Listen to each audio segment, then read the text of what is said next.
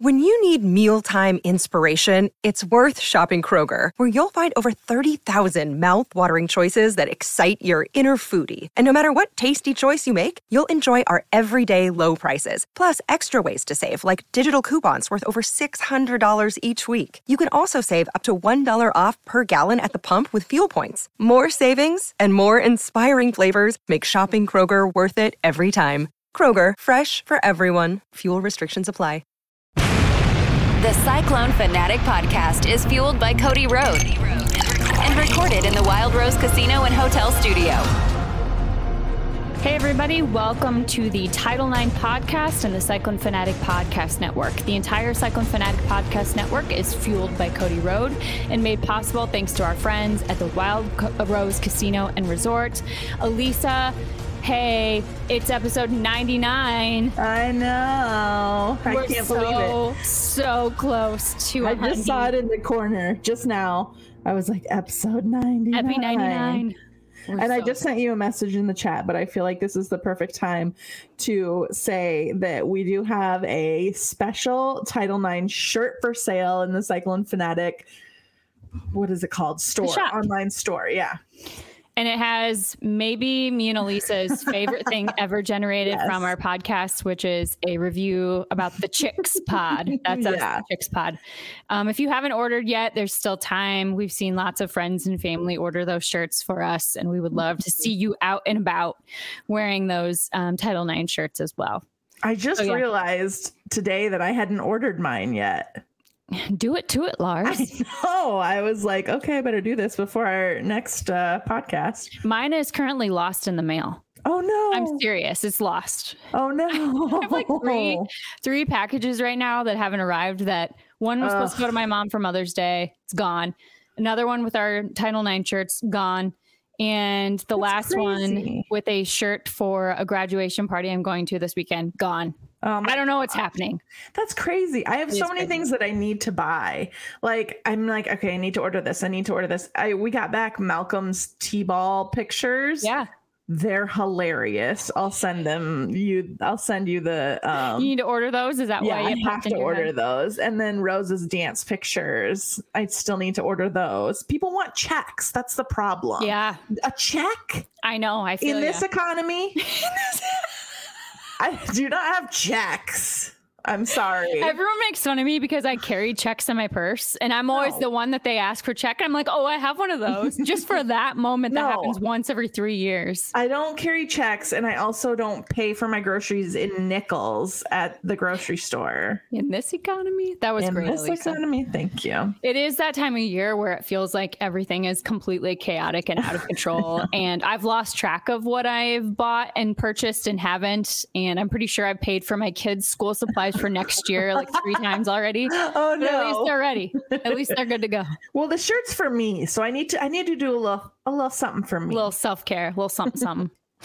Um, we have a special treat for you. Of course, our podcast has been sponsored um, almost since its inception by the Ivy College of Business at Iowa State. And at the end of this podcast, we get to have a conversation with Dean David Spalding, um, who is an incredibly kind and brilliant man. So we hope you stick around to, to listen to that conversation. We'll get the dirt on the Ivy College of Business from Dean Spalding. Uh, all right, Alisa, I think to lead off the podcast, there's only one thing we could talk about, and that's that we're a tennis school now. I thought it was going to be West Virginia baseball, but yep, go ahead. that comes, that's the second story of the day. It might be the third after ISU softball, but we still love them. But yeah, That's we are a tennis. We freaking- are a we're a tennis school. Are we also like? I mean, we always have been, but like track and field. Yeah, we're all the like the what people throw into the other sports. We're in other sports school right now. Does this okay? This may be a stretch, but stay with me. Tertiary blue. Tertiary sports. You know how much I love that blue. I do. I do. Well, that explains why I love those. Um, uh, explains why I love those sports.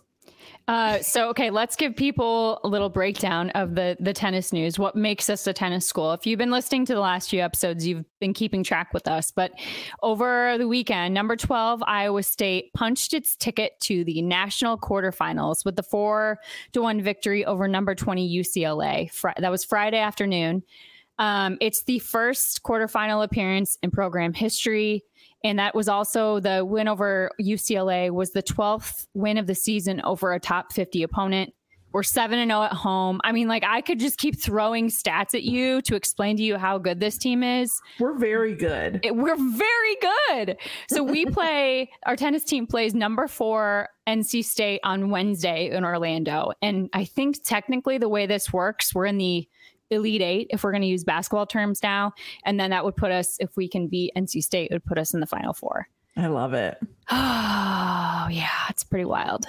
But if you haven't read it yet, Connor Ferguson wrote a great feature on Cyclone Fanatic about how Boomer Esiason and the women's tennis team has become one of the best stories in Iowa State history. Just this crazy trajectory from being a really bad program, really, really, really bad program, to one of the best in the country. So go check that out and um, keep your eyes open for the tennis team on Wednesday playing in Orlando. Tennis school. Tennis school. Do, I feel like you and I should go play tennis just to see how our skills see how our skills are. They're probably not as that? good as the Cyclones. I'm in. I mean, just for the fun of it. I'm in. Okay. Yeah, I mean, I think we talked about it last time. If my pickleball skills carry over, then you're in big trouble, sister. I, have, I, I just have good hand-eye coordination. That's it. We'll see. Uh, okay, so one from one tertiary sport to another, we then move to Iowa State softball. So unlike uh, tennis, who is advancing into the postseason, Iowa State softball did not get selected for the um, the World's College World Series tournament or the road leading up to it. But I think we have to celebrate what was a very strong finish to the season. Um, they beat number 15 Baylor in the first round of the Big 12 tournament over the weekend. And then um, they were kicked out of the tournament and didn't get selected. But in their last 18 kicked games, out. So I mean, they lost. They were they were beaten out of the tournament. Okay, okay. They weren't like disqualified. Okay. uh, but in their last 18 games of the season, I think they finished 13 and 5. So yeah. they had this amazing run to end the season that coincided with the amazing run on social media that I think we're all chronicling now. Yeah, with a really tough season, too. Yes, the Big 12 softball tournament is a grind. And yeah. I think we have the uphill climb of the grind being in Ames. It's just a tough play to play, yeah. tough place to play spring softball. Yep. But it really felt like they hit some momentum and found some momentum to the end of the season after what was a rough start to begin it. And I just, um, you know, we always hear about the softball team, the players mentioning how they want to leave the program in a better place that they found it. And kudos to the seniors this year, especially our girl Leah, for doing that because she found a way to shed a really positive light on the program um, in that partnership with West Virginia baseball. So kudos mm-hmm. to her. Definitely. Um, we had the We Will Leadership Summit last week, um, and Coach Fennelly, Coach Campbell, and Coach Ott, Ott spoke at it. But I actually had a woman come up to me and say, Thank you for covering the softball team. It doesn't get enough coverage. And it just reminded me, Lisa, that we try really hard to cover these tertiary sports as we've coined them today. Um, but we do like hearing that kind of stuff. So if you've enjoyed the softball coverage, the tennis coverage, um, you know, message us and let us know so that we know you're enjoying it. Um, yeah, and we know that you are wanting more of it. Definitely. And I also saw this come across, um, and I was kind of keeping an eye on this because um, Cailie Logue got the the 5K Big 12 crown, and then I want to say she got another one too. Shoot, I should have looked this up. So she won two different Big 12 events this weekend. She is a is a somebody to watch out for. I can almost guarantee she's going to do something you know, past college. She's going to keep running after this and do some really amazing things. So she won the 5K Big 12 crown, got a facility record. Is this or is this for real? How long does it take to run a 5K? Because it's not 15 minutes. What are you reading? What are you? This is a tweet 15, 54, 60. Are you talking about track and field? Yeah. You totally changed gears on me. I was talking about softball. I thought you were talking about one of our softball players getting 5,000 strikeouts. No, no. I just, I moved on to the next. You need to tell me these things. I can't read your damn mind. I'm, guys, I feel like it was a very smooth transition. However, I will admit Steph is the queen of the transition. So maybe I need You- to take You didn't even say the words track and field. You just jumped it. I didn't even hear the name you said. You just jumped to 5K, and I thought you meant Okay, well, I definitely did say a name. So I know you did say a name. I just didn't. It didn't register because you. Okay, she got the 5K and the 10K titles. Can how you, fast? 15 minutes? Is that Can a you say? Can you say it in that I that tone again? Fifteen minutes. it's, is that a? is that a human number? I mean, that means she's running less than. So, so a 5K is a little over three miles. So she's running five minute miles. That could be. Is that a, do people do that? People do that, Alisa. That is incredible. That's an incredible quip. I'll tell you that's about how long it would take me to run 1 mile. Hey, man, or women. To That's shuffle. fine. That's how long it take me to shuffle. You know what? If you're up and shuffling, who cares how long it takes you? Unless you're competing for a Big 12 championship, and then you better get your ass in gear. Mm, she's a lot faster than me. I'll tell you that. She might be faster than you, babe. Sorry to She's for you. sure faster than me. Sorry to tell You know what? you She's that. faster than almost all of our listeners, too.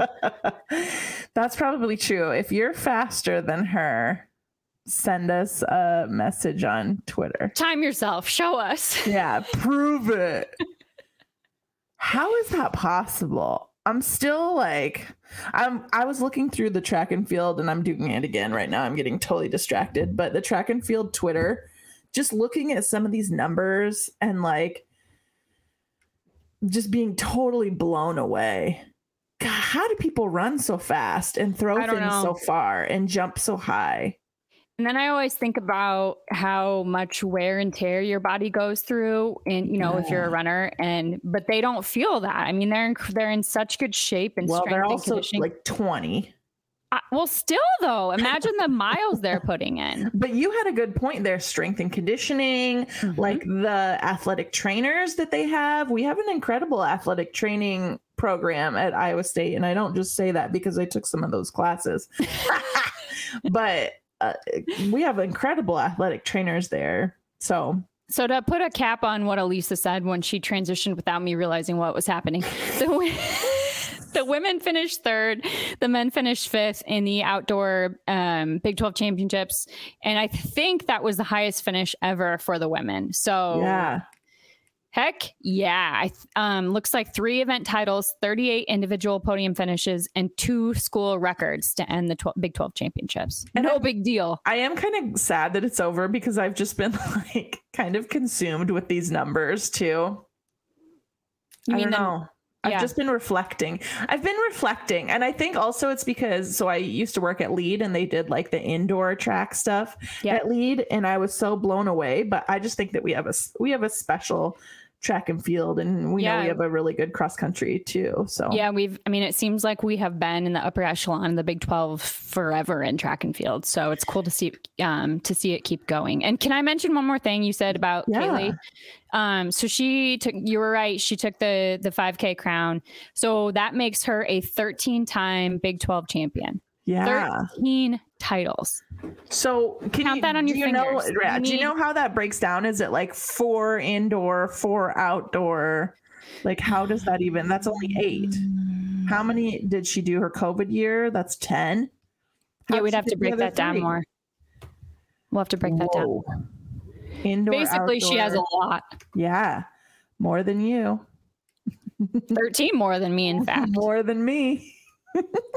So that means track and field is done, softball is done. We have tennis to keep us going, and gymnastics. Does gymna- no gymnastics? We just have our new our new head coach. Yeah, when they are they just finished up their season, Yep, didn't they they? sure did. Yeah. Yep.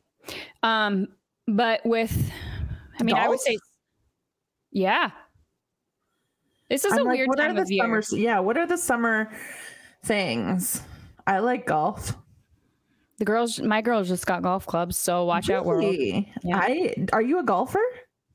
Mm, no, Are you I enough, enjoy golf. are you enough of a golfer to teach me how? Yeah, I can't promise it'd be good teaching, but it would be Yeah. enough so you understand. Yeah, yeah. Okay, okay. So we'll play tennis and golf. Got it. okay, sounds great. Can we just spend the Um, whole summer together? Okay, thanks. Let's do it. Welcome. Um, speaking of softball, by the way, we didn't. I meant to mention this um, in that conversation. but Oh, before you were so Yeah, rudely before I was rudely interrupted. by the only thing I've been thinking of for the past two days. the road to the College World Series opens up this weekend with regionals. Mhm. And I thought it would be a good moment for us to do a little reminder of how the tournament works because it's tournaments work Mm-hmm. Because they are not straightforward at all. Okay, so we start with we start with regional tournaments at Yes. 16 different sites. It's a double elimination tournament. It's scheduled for May 19th through 20 through the 21st. So that's this weekend. The 16 winners of those tournaments advance to super regionals and they play a two team best out of 3 series either the 25th to 27th or 26th to 28th. So that's super regionals. The Mhm. eight winners from there earn spots in the College World Series, which begins in June on June 1st. And that again is a double elimination format. And the final two teams from the College World Series play in a best of three series for the national championship, and that begins on June 7th. So between Friday and June 7th, we could literally have more than 100 games of softball just waiting for us to watch. You know what I just realized? Oh boy. Our ESPN hasn't been working, and I was like, "Oh, it'll be fine." Oh, sister, it won't It's be not fine. fine. No, because if you remember last year when we talked about the College World Series, the softball College World Series, it was A, bananas, just Yeah, a wild it. tournament. B, it was insanely well attended. And C, Mhm. it was insanely well watched. So we need you, Lisa, to get your eyeballs on that TV. So get your ESPN and ESPN Plus working. Okay, our ESPN Plus works. It's just the regular. Maybe all their games will be on ESPN. I'm guessing Plus. a lot of them will be. Okay, Yeah. I'm okay then. Yeah. So Iowa State softball is not in the tournament, but those games are wildly entertaining. Um, make sure you check some out if you haven't yet already. Okay, I don't have a good transition for this, but maybe you do, Alisa, because you're now the queen of transitions. But I want to thank Just our friend. jump Hope- into it without thank our friend it- Hopewood. Oh yeah. HopewoodJD.com. No, I think that the transition I would have made was just in case you die. I've done that one before. Just in case you get hit in the head with the softball as you attend the College World Series. You did it. No, you went very specific with it. I kept it broad. Like There was I was at a die? baseball game in high school Uh, and I got hit with a foul ball in the ankle. okay. I didn't die. But I the bruise was so bad that I had to go to physical therapy and they had to like help me drain it with like a little Oh, ultrasound no. machine. Oh no. Yeah. But you know what would have been good in that moment? Um A will, just in case things went wrong with the ultrasound machine. I'm sorry, Hope. Sorry, Hope. Hope was at the We Will event last week and she Was with her family and she probably looked at me and thought, why do I still pay for these two to read my Uh, okay, seriously, hopewoodjd.com. She has a will in a day program. I've done it. It is super fast, super efficient, and Hope is incredibly kind, um, smart, funny, lovely, all the things that we love. And she's a cyclone. So check her out, hopewoodjd.com. Use the code fanatic for $50 off. I was reading this thing yesterday, literally, and it said, you never know who's like whether your wishes are going to be carried out if you die. So What is happening today? I'm a little, uh, I'm a little flighty today You think? for some for some reason. I don't know what it is. I'll tell you what it is. I've eaten about 45 cream cheese mints. I'm trying to make them for a graduation party, and I've love I cream know they're like one of my favorite things, and I had to make 360 of them, and I've probably made 400 and eaten 40. Does your stomach hurt? It's so bad. Yes, Oh my gosh, my teeth. Okay, I feel you know, horrible. You know something is good when you take a bite and Yeah. your teeth tingle. Oh That's what happens gosh. to me with those. I bet your teeth are falling out. Oh my gosh. Can I've I see your teeth? Do you still have them? I've brushed my teeth multiple times today. Okay, can we just this needs to be listeners. You need to come and tell us after you see us post this episode on Twitter. We need to know the answer. Are cream cheese mints the best treat at a graduation party? Yes or yes? Are you disappointed when they're almond and not mint? That's a thing? Yeah. I'm doing half almond, half mint, but the mint I'm also putting a little bit of almond in because it's really good that way. You can't do all mint. I think you need a little bit of mint and a little bit of almond, but I think I'm disappointed when it's just almond. I think I am too because I don't even know what that tastes like and I'm offended by the thought of it. yeah. I'm doing half and half for them. Will you save me a few? Yeah. Okay. I have a whole I have a patty. I have a patty and like a burger patty of them that hasn't been shaped yet. I'll shape it. I have some random oh, this is going off the rails. I have We're off the rails I already, sister. I got some random um molds yesterday from my grandma, and one of them is a a circus peanut. I love circus I know. So I'm like, can I make my own circus peanuts? I will buy that. I know. Wouldn't that be fun? I also got um gummy bear molds. I bought those ones, but That's amazing. I'm not going to say this is state fair prep, but this might be state fair prep. That's what sport we miss for the summer is state fair baking prep. State fair. Yes. It's true. it's begun. I can't officially start until July 1, but Okay. the wheels are turning. Okay. All right. This is great. I really like where this went. This podcast is off the rails. We're going to take a break and then we have some news from the National Soccer uh, Women's Soccer League and the WNBA to share with you. So we'll be right back.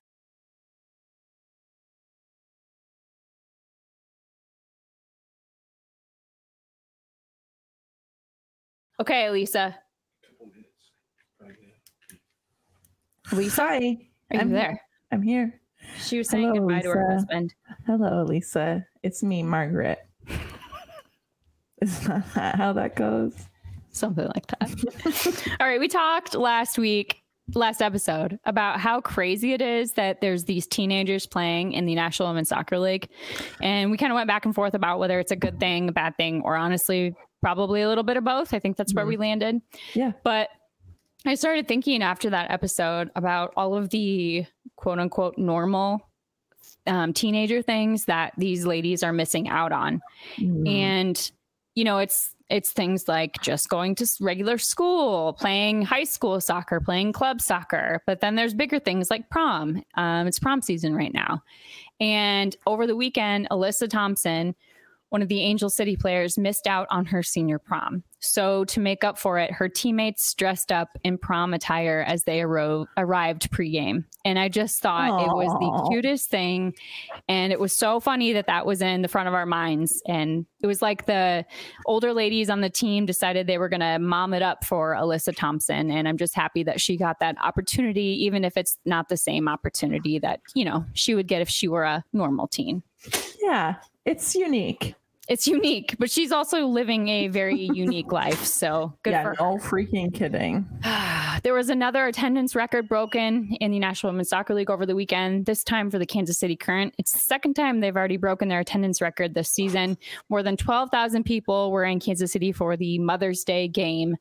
Um, however, they lost. But I will be going to the current game next Friday and then the Saturday after that. So, Lisa, I am bringing my fire and spirit and good luck, and they're going to turn this around. I love it. I If love your fire.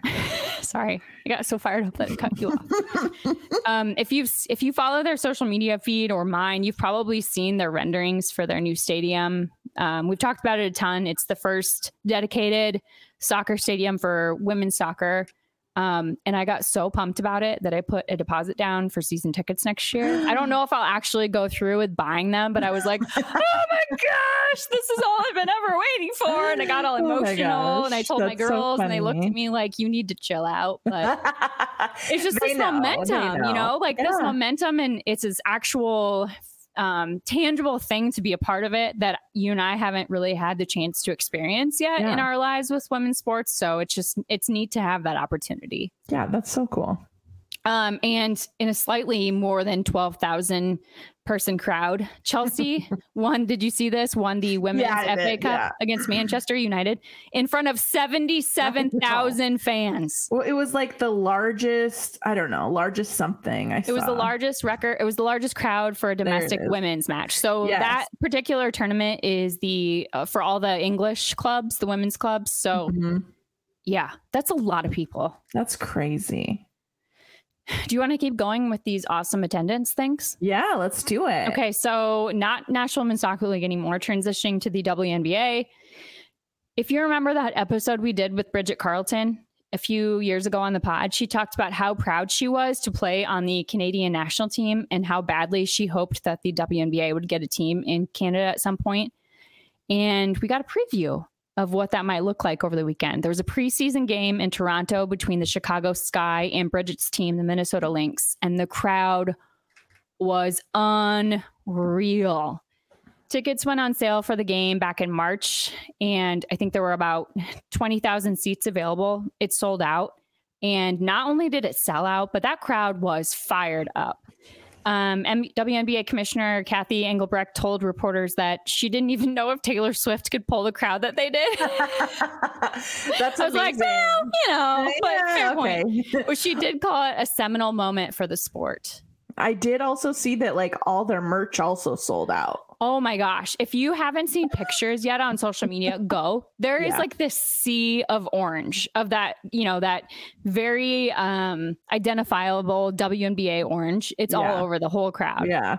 It's interesting too because I was I was kind of zooming in and wondering like, oh, are these seats actual full? So there's kind of an area um right at mid court where there's some empty seats and stuff. And I was thinking about how at the event center that's like our club seat area. And they like have the it's like businesses and stuff like Yeah. that have the ability to buy those tickets. And Yeah. then you know sometimes they don't fill them sometimes they buy those tickets and then bring those people up to their suites. Hmm so that's all but i would like to think that they were all just off buying merch during that, that, could be. Uh, picture. Yeah. Yeah, that could be. I don't know. I mean, the seats were sold yes, it where was. those people were who knows they were in the merch lines, like you said. yeah um, that was the first WNBA game ever to be played in Canada. It's only the third game, um, third preseason game played outside the US, the first in Monterrey, Mexico in 2004, and the second in Manchester, England in 2011. But I think the really interesting thing, Alisa, about this particular preseason game in Canada is that the WNBA is working to select the location and ownership of their next expansion teams. Hmm. And The Athletic has previously reported that Toronto is one of those potential expansion cities. And it just, it felt like Canada got the assignment. Yeah. You know, they Yeah. understood the assignment and they showed out. yeah But I was reading about stats in Canada.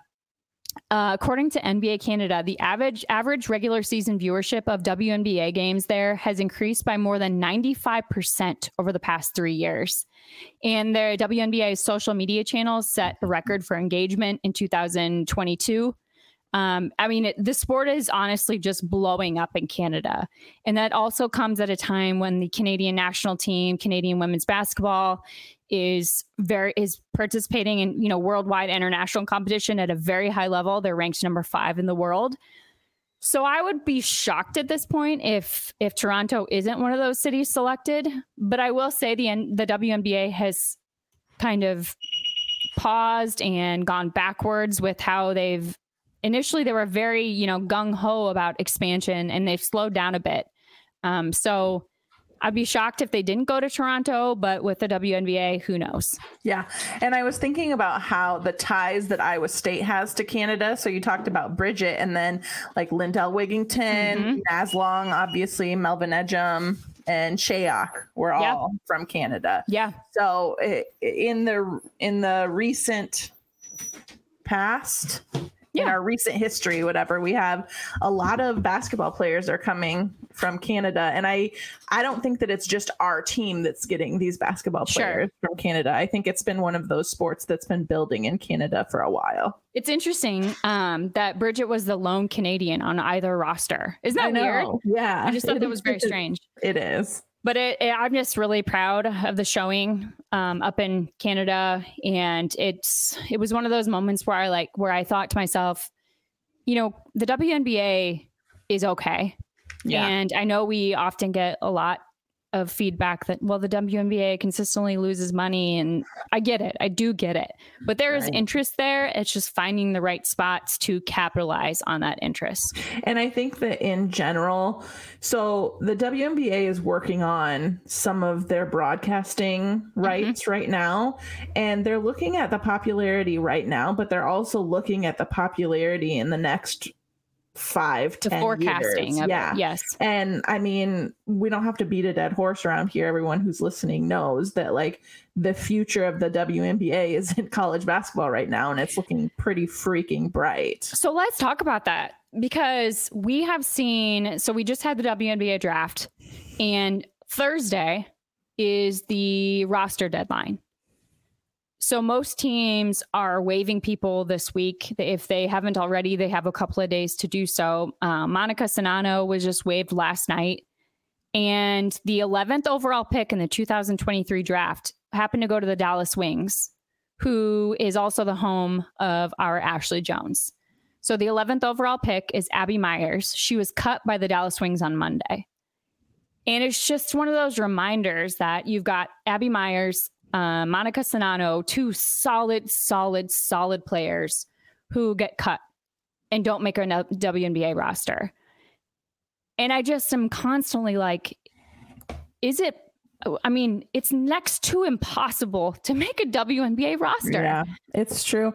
And I mean, that's the reason why they want these women to get their degrees in college mm-hmm. is because such a small amount. You think it's difficult to make the NBA, it's more difficult to make the WNBA. And that's why, you know, they want these girls to get their, these women to get their degrees. We've talked about, I mean, This is also why Griner NIL be- overseas. Yeah, and it's why NIL becomes so significant for Yeah. female basketball players because that could be with with the exception of going overseas, which a lot of players have to do. That could be it. That could be Yeah. your paycheck in college. Um I don't know. It's just it's I get it. I understand why it's so difficult. There's literally only a few spots to fill. That's just Yeah. the truth of it. But it also stinks because you have these college players who are well-known names, who are fan favorites who aren't sticking on the rosters. And Ashley Joens is still there. Mm-hmm. The Ross, the Dallas Wings roster sits at 14 as we record this Tuesday over lunch. Um, that means two more have to be cut by Thursday, and I really hope she's not one of them. Yeah. Yeah. All you can do is cross your fingers. I don't know. It's interesting too to see who sticks and who doesn't. Mm-hmm. Um, Bridget Carleton ha- is a veteran at this point. She's stuck. Um, I don't, but it's hard to even know.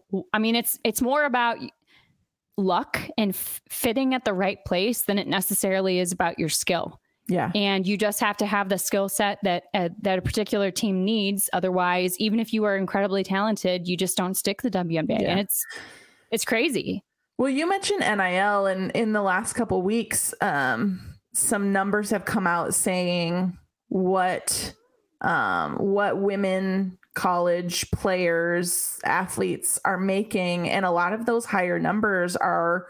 I mean, I don't mean to say that I told you so, but, But they're did. but they're women on social media with massive followings. I mean, it's women with like 7 million TikTok followers. And then we have people saying, well, they're not doing it the right way. Like, I'm sorry that you made all of these rules about NIL and you fought for NIL and one and you said, "Well, I don't think I think it'll be unfair for the women." And then the fi- women found a way to make it They work found for their them niche, right? they found a way to make it work for them that I just so happened to forecast. And now you're saying they're doing it wrong. They're not doing it wrong. They're They're doing it their yeah, way. Yeah, they're doing it in an aesthetic way that that's the way that like women make money on social media by being influencers by and it, honestly like if you say oh like it's because the way they look blah, blah, most of the people on social media most of their following are women. They are not doing it for the male gaze. I know men you think that they are there for you. They're not doing it for you. Like we as women have collaboratively collaboratively gotten together and decided that like we enjoy some of us most of us a good chunk of us enjoy fashion and we enjoy like treating ourselves well and, and fitness enjoy, and, and, fitness yeah. pretty things. I mean truthfully. Yeah honestly like you know what we freaking love? $40 stanley cups. Like we, we've just decided there are things that we love. You know what i mean? Just like quote unquote men have decided they love hunting and fishing and and beer. and it's and it's not it's not the fact that all men like this and it's sure. not the fact that all women like this and it's not the fact that there's not crossover. It's the fact that it's that we belittle those things that women as a whole have just have decided that we enjoy. And it, there's nothing to be belittled belittled there. We enjoy it and get over it. And if that's what makes if that's what's driving the NIL money yeah. Great. I don't understand why people are so weirded out by it. Right. And there's a weird, um, I'm just going to say it. People in Iowa, the state of Iowa, don't understand why Caitlin Clark is not higher on those NIL lists. And it's because she doesn't have a, she has a significant social media presence from other people. Mm-hmm. Her half court shots, her logo three pointers go viral. Right. But that's other people circulating it. She herself does not have a intentional social media presence. And I am not criticizing her if that's the path that she wants to go down. Good for her because social media can be a disgusting, awful place and I that is great. But it's not because there's something wrong with the NIL money. It's because she has just not chosen to go that path. She has great deals with Hy-Vee, great deals with Nike.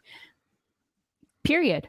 I mean, why does why can't that just be the discussion? Right. There's nothing wrong with it. It's just the way it is. That's why she doesn't have the it's why she's not on the cover of Sports Illustrated like Angel Reese. She's not put herself out there like that. And that's just the end of it. And I think that people say, "Oh, well, like if you add up all of the deals that she has, it can't be less than a million. And they're reporting that it's less than a million. If she's making less than a million, then, you know, somebody's doing her dirty and this and that. And I understand that that those numbers may be skewed, but I would like to make the point that Is an outlier in the fact that she is higher on that list than the numbers stepping away from it.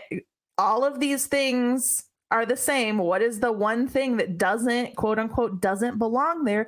Unfortunately, it's Caitlin Clark because she doesn't have those high numbers on social sure, media. Exactly. And so, what Caitlin Clark has done by being so high on that list is showing you what women's sports can do without yes. social media. Alisa, great point. And so like, seriously, great point. She's the outlier here. She's a, she almost needs to be taken off of that list because she's the outlier. She's so high because of what she is doing in just the sport and You're right. just the influence that comes with the sport, not the influence that comes with because it's a lot of extra work to be yes. an influencer on social media. She hasn't done all of that extra. She is focused mainly on her sport and furthering the sport of women. And so she's she's just it's different. It's a yeah. different thing, but it's showing you how high that number can be for somebody who is great. Yeah, uh, that's an amazing point. And it just goes to show you that A, there's value in the sport itself, period. No other outside influence. Yes. And B, there's value with the outside influence and trying to go the path of the social media route. Both 100%. are valuable. They're just valuable in different ways. One is not right, one is not wrong. They just both are. A hundred percent. And I think that you're going to see that in men's sports. Like men are going to make their money in different ways. They're mm-hmm. maybe they're going to jump on a podcast and start to make their money. It's being as someone who is not be, being wealthy oftentimes oftentimes is because of the diversity of your income. I read something that said millionaires typically have at least seven different form of income. So diversifying your income which is what like angel reese has done she has mm-hmm. an incredible um, social media presence instagram tiktok. She also you know is on the court doing amazing things, has deals. She's now playing on the, um, I think, like under 23 USA team. Like she's diversified where her income opportunities are coming. And that's why her number is where it's at. And as Caitlin grows and continues to di- diversify also where her income is coming, that number is going to grow. The, the, NFL players who make the most money are the ones with the sponsorships, sponsorship. and TV commercials and why do you think Shaq TV is on shows. every single solitary commercial you've ever seen? He's sure. probably a bajillionaire. He's got so much money because he's never seen a commercial that he didn't love. Like, yeah, it's true. He's diversifying his income sources, and that's what it takes to be higher on that list. And it's just interesting, like anything with women's sports, it's like everything that gets presented is a is a lightning rod. Yeah. And for some reason, someone's always mad about why you know why this person gets this and this person doesn't get that this but Alisa I think the way you the way you worded it is extremely important because there is value in both of those avenues. And I think as the sport grows, as the attention grows, those numbers are only going to continue to grow as well. Agreed. well, we got back on the rails. it just took us about 40 yeah, minutes. just took my husband leaving. get focused again. Uh, Arnold left about halfway through the podcast for he those did. listening. He just you could probably tell exactly where he walked out the door. you said he's going somewhere fun? Yeah. I don't want to say it on the pod. No, no, but, you don't have to say yeah. it on the pod. But you, yeah. it was a you actually had to say goodbye to him. He's not just yeah. running to the grocery store. Right. Yeah. okay. All right. Well, we're gonna hush our mouths a second, go get a drink of water, and then um, get back in touch with with Dean Spalding. And mm-hmm. again, we want you guys all to listen. Dean Spalding has a cool announcement about something new the Ivy College of Business is offering in the fall. So stay tuned and enjoy the conversation with Dean Spalding. But in the meantime, go Cyclones. Go State. As we mentioned earlier in the pod, we are joined by David Spalding, who mm-hmm. the Dean of the Ivy College of Business at Iowa State. Dean Spalding also serves as the Interim Vice President for Economic Development and Industry Relations for Iowa State University. Before joining Iowa State in 2013, he served for eight years at Dartmouth College, New Hampshire, most recently as Senior Vice President and Senior Advisor to Dartmouth's President. No big deal, you guys. Before entering higher education, Dean Spalding had a 29 year career in finance in New York City. He earned his bachelor's degree from Dartmouth and his MBA from New York University. Dean Spalding, thank you so much for joining us. Well, Steph, thank you for this opportunity. Great to be here with you and Alisa, and we're big fans of your podcast. Oh, thank you. You guys have been such um, consistent supporters of the pod, so we're very we're very grateful for you and all that you do for us. I have to tell you, Dean Spalding, I saw you at Size House of Trivia recently, and you were at the We Will Leadership Summit last week, and you're just making the the rounds. You're a popular guy these days. You know, both very fun events, and uh, great to have a chance to support Cyclone Athletics. Right. I told uh, I told Chris Williams that he better not get us canceled because of his shenanigans at Size House of Trivia because you're on the Cyclone Fanatic team and we didn't want him to do or say anything that might ruin the sponsorship. So I'm glad to see he didn't. He, he, I, I, won't say he was completely on the straight and narrow, but uh, but he d- he did no harm with the answers he provided. How's that? That's good enough for us. well, you are here with some big news to share on behalf of Ivy. So why don't you go ahead and tell us about the big news for the fall? Yeah, so we're taking a we're taking a big step uh, towards uh, making our uh, highly ranked uh, MBA program uh, more available, more accessible uh, to potential students. Uh, so, starting this fall, uh, we are going to offer a fully online version of our part time MBA program. And you know, I think what we've seen over the last several years is there's more demand from the working professional uh, for a convenient program uh, that allows them to work within their t- very busy time schedules. Uh, they've got a job, uh, they may have major responsibilities at home, raising a family, uh, and they want to make sure that this opportunity for career advancement fits within that schedule, uh, enables and enables them to, to uh, meet all the other very important commitments that they have. And coming to class two nights a week uh, for three hours uh, each of those nights is just a little bit of a challenge for some and a, and a barrier to entry. Mm-hmm. So, what kind of a time commitment are we talking about for this kind of program for those people who are maybe working, have kids, have other responsibilities? How much how much time would you say um, are they looking at? Yeah, so, so this program really is going to be offered on a um, uh, what we like to call an asynchronous basis, which means it's not really going to be offered with a series of Zoom casts where the entire class jumps on a Zoom uh, and the faculty member lectures to them.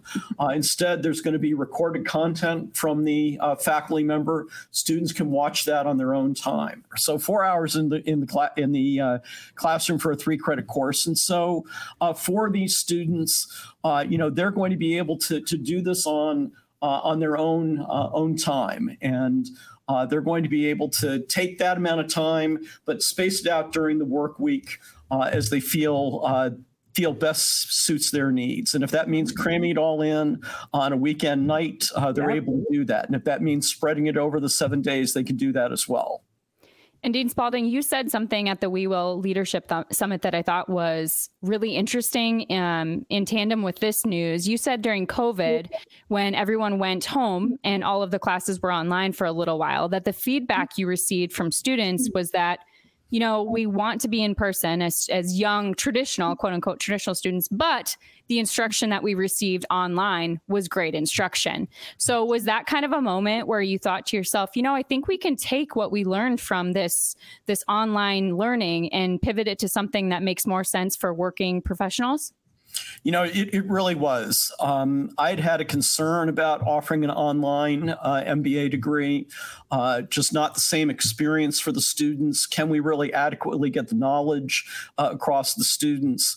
Uh, but you know, essentially we had to take 100% of our faculty, not just those who we thought would be particularly good doing this online, but 100% of them uh, for the last half of that spring semester of 2020, uh, take that all online. And uh, they really did do a great job. Uh, and uh, we certainly did uh, work with them, providing them coaching and training materials, which they really very much embraced uh, to make sure they were doing it well. Uh, but we we were really pleased with the results of the survey. What that told us, and that that led us to expand our thinking about what we could in fact do uh, fully online in terms of our programs. And so registration for the fully online program starts in the fall. It's registration's open for the program that starts in the fall, I should say. Yes, it's it's open right now, continuing through the end of June. Uh, and if an application comes in late in July, we'll, we'll, probably find a way to get that processed as well. so we, we tend to turn these applications around pretty quickly uh, for our master's degree programs. And I'd be willing to bet that a lot of our listeners are young professionals themselves, or maybe even have children and are considering something like this or at a point in their career where they want to take the next step forward. So, what's your biggest piece of advice with someone who's on the fence with whether to take this step and, and pursue something with Ivy? Yeah, I, I think in terms of thinking about it with Ivy, we have a program that's the number 25 ranked uh, public university full time MBA program in the country, number 25. Uh, we are up there in the top uh, 8 to 10 percent uh, among all full time MBA programs in the country. So, uh, the same outstanding faculty who teach in that full time program uh, also teach are the ones who are teaching in this online program. So, uh, the students in this program have the chance to uh, learn from internationally known faculty who teach in a highly ranked program who are going to bring that knowledge and that experience uh, to offering a great product in this program. And I think that's why uh, Ivy is is the right choice for uh, for young professionals thinking about this. So we saw Jalen Hurts got his master's degree while he was a, a, fantastic quarterback of the NFL. Have you considered reaching out to Brock Purdy to see if he would be interested in a master? I'm just thinking, just spitfiring here. There's some really think, good marketing opportunities here. Do you think? I, I, I, like that. You know, I like that. And even now, while he's in rehab, you know, he can yep. do the online program yep. very easily. You know, mm-hmm. keep scrolling on his computer. I think uh, we're onto something. Yeah, the, the, earbuds in to listen to the listen to the lecture. So, mm-hmm. uh, perfect idea. That's excellent, Alisa. I'm glad you I'm glad you spoke up about that. That's good. Yeah. Dean Spalding, what's the summer like at the Ivy College of Business at Iowa State? I know you have classes throughout the summer, but is it quieter or is it pretty much all hands on deck, full steam ahead all year round? Yeah, so uh, so it is uh, it is somewhat quieter, but during the month of June we have orientation. Uh, and with orientation, we've got over a, a thousand uh, freshmen and transfer students who are coming for orientation throughout the month of June. Uh, we'll have good crowds in the building, which is always great uh, throughout the uh, throughout the month of June. Uh, otherwise, it can be kind of quiet. And, and I have to say, you know, for me, the first uh, four or five days after the semester is over, it's kind of a relief and they're gone and it's quieter and that's great. Uh, but you get to the point pretty quickly where you miss them. Uh, yes. And uh, the reason we're all in higher education, frankly, is because uh, we really enjoy that engagement with the students. And so uh, not having them here uh, makes it just a little bit too quiet. totally understood, especially after COVID. And you know what it's like to not have oh, them there. Oh my gosh. Yes. Yes.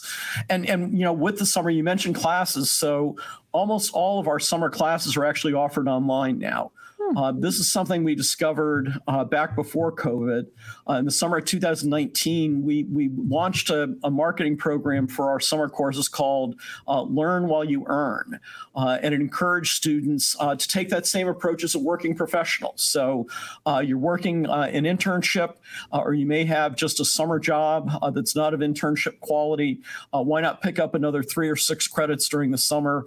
Yeah, do it online, do it at your own convenience uh, and we found that that really resonated uh, with students and uh, led to a, a, nice bump in our summer enrollment. And we've managed to maintain that since then. Mm-hmm. And you mentioned too that the, the professors that are in the classrooms, those highly renowned, internationally known professors, are the same ones who are doing these online courses as well.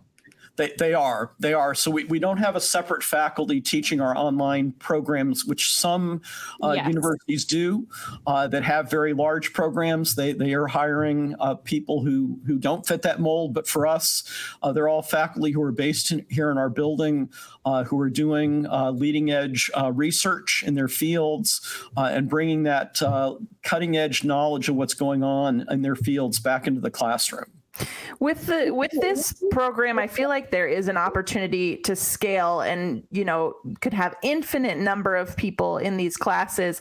What kind of access do the students have to the the faculty that are teaching it? Is it still going to be something where they can reach out if they have questions and they'll get an answer it's really a great point. So in our program, we actually limit the section sizes to the same size we have in a physical classroom here in the building. I love uh, that. Uh, because yeah. we want to make sure that the students are able to get responses quickly from the faculty members and uh, so we haven't set up a model uh, that some other universities, uh, University of Illinois, for example, which has a, a low cost MBA program, uh, but their classes are 350 to 500 uh, in an yeah. MBA class. And I, I, just don't see that as something that's really workable. Mm-hmm. we still want our students in this online program to be doing team projects. So again, if you set a section oh. size of 50 or 60 students, you can easily break them down into teams, have them interact to, uh, together through a variety of platforms uh, to uh, do the work they need to do as a team, still make do team projects, team presentations, uh, and we think that's an important element of all of this. It sounds so cheesy, but I all I can hear in the back of my head is that this is like another opportunity for people to choose their adventure. Don't you think so? Yeah, I it's like it a is. it's a late blooming opportunity yeah. to choose their adventure. Yeah, something that works with your schedule. I like it. Dean Spalding, we we talk a lot about the Ivy Twitter feed how much we love it. Do you run that account or is it? if if you don't want to tell us, it's okay. He's not saying yes or no. You know, we we under we understand the power of social media, yes. so we have that in a pair of very capable hands. Yeah, well, it's a great Twitter follow. we say it all the time, but not only is there information just about the school itself, but there's information about alumni happenings in the university. So if you haven't checked out Dean Spalding's Twitter feed, I mean the Ivy Twitter feed, you should check it out. it's Dean Spalding's burner account. That's right. Well, Dean Spalding, is there anything else you want to, you know, tout about the Ivy College of Business at Iowa State before we let you go? Yeah, you know, we, we continue to have exciting new programs that we're launching here, and the, the online MBA program is certainly one of them. Uh, but we also, in the last year, launched an online uh, Master of Healthcare Analytics and Operations. Uh, really looking to offer people in, in the healthcare field uh, the opportunity to deepen their knowledge of data analytics, uh, as you as I talk to uh, healthcare leaders throughout our state, uh, they talk about the need for more talent to help them analyze the data that they're collecting, uh, provide better outcomes for patients, provide more efficient uh, operations. Uh, and so this is an exciting degree. It's been very well received by healthcare leaders across the state. Uh, also offered fully online, also offered uh, so that people can do the degree uh, at their own convenience. And you know, we find with these degrees that part-time MBA, this part-time Master of Healthcare Analytics and Operations, uh, the graduates of those programs do open wider opportunities for themselves. Their adventure, their opportunity for adventure, uh, because there are places who highly value those degrees, are looking for people specifically with those degrees, uh, and those additional opportunities, that additional opportunity, uh, uh opportunity to get on a a better compensation path. Uh, mm-hmm. I think you get a pretty good payback uh, on an MBA degree uh, that you you complete. And so again, allowing working professionals uh, to to do this on their own time uh, really is a great benefit for them uh, in the long run. Excellent. Well, like I said earlier, we appreciate your sponsorship of the podcast so much. And it's something we really believe in. And every week when we get to say thanks to Ivy, we mean it genuinely. So so much. Um, we're so appreciative of your time and all that you do for the university and community. And we're glad we got to chat with you finally. well, thanks. No, this is great. I appreciate you having me on and, uh, you know, supporting uh, two talented ladies uh, in a podcast with this uh, with this audience. This topic is is a perfect fit for us, uh, given everything we do to support and advance women in business here at the yes. Ivy College of Business. Mm-hmm. Yeah. Well, thanks so much, Dean Spalding. It was a pleasure. Great. Thank you.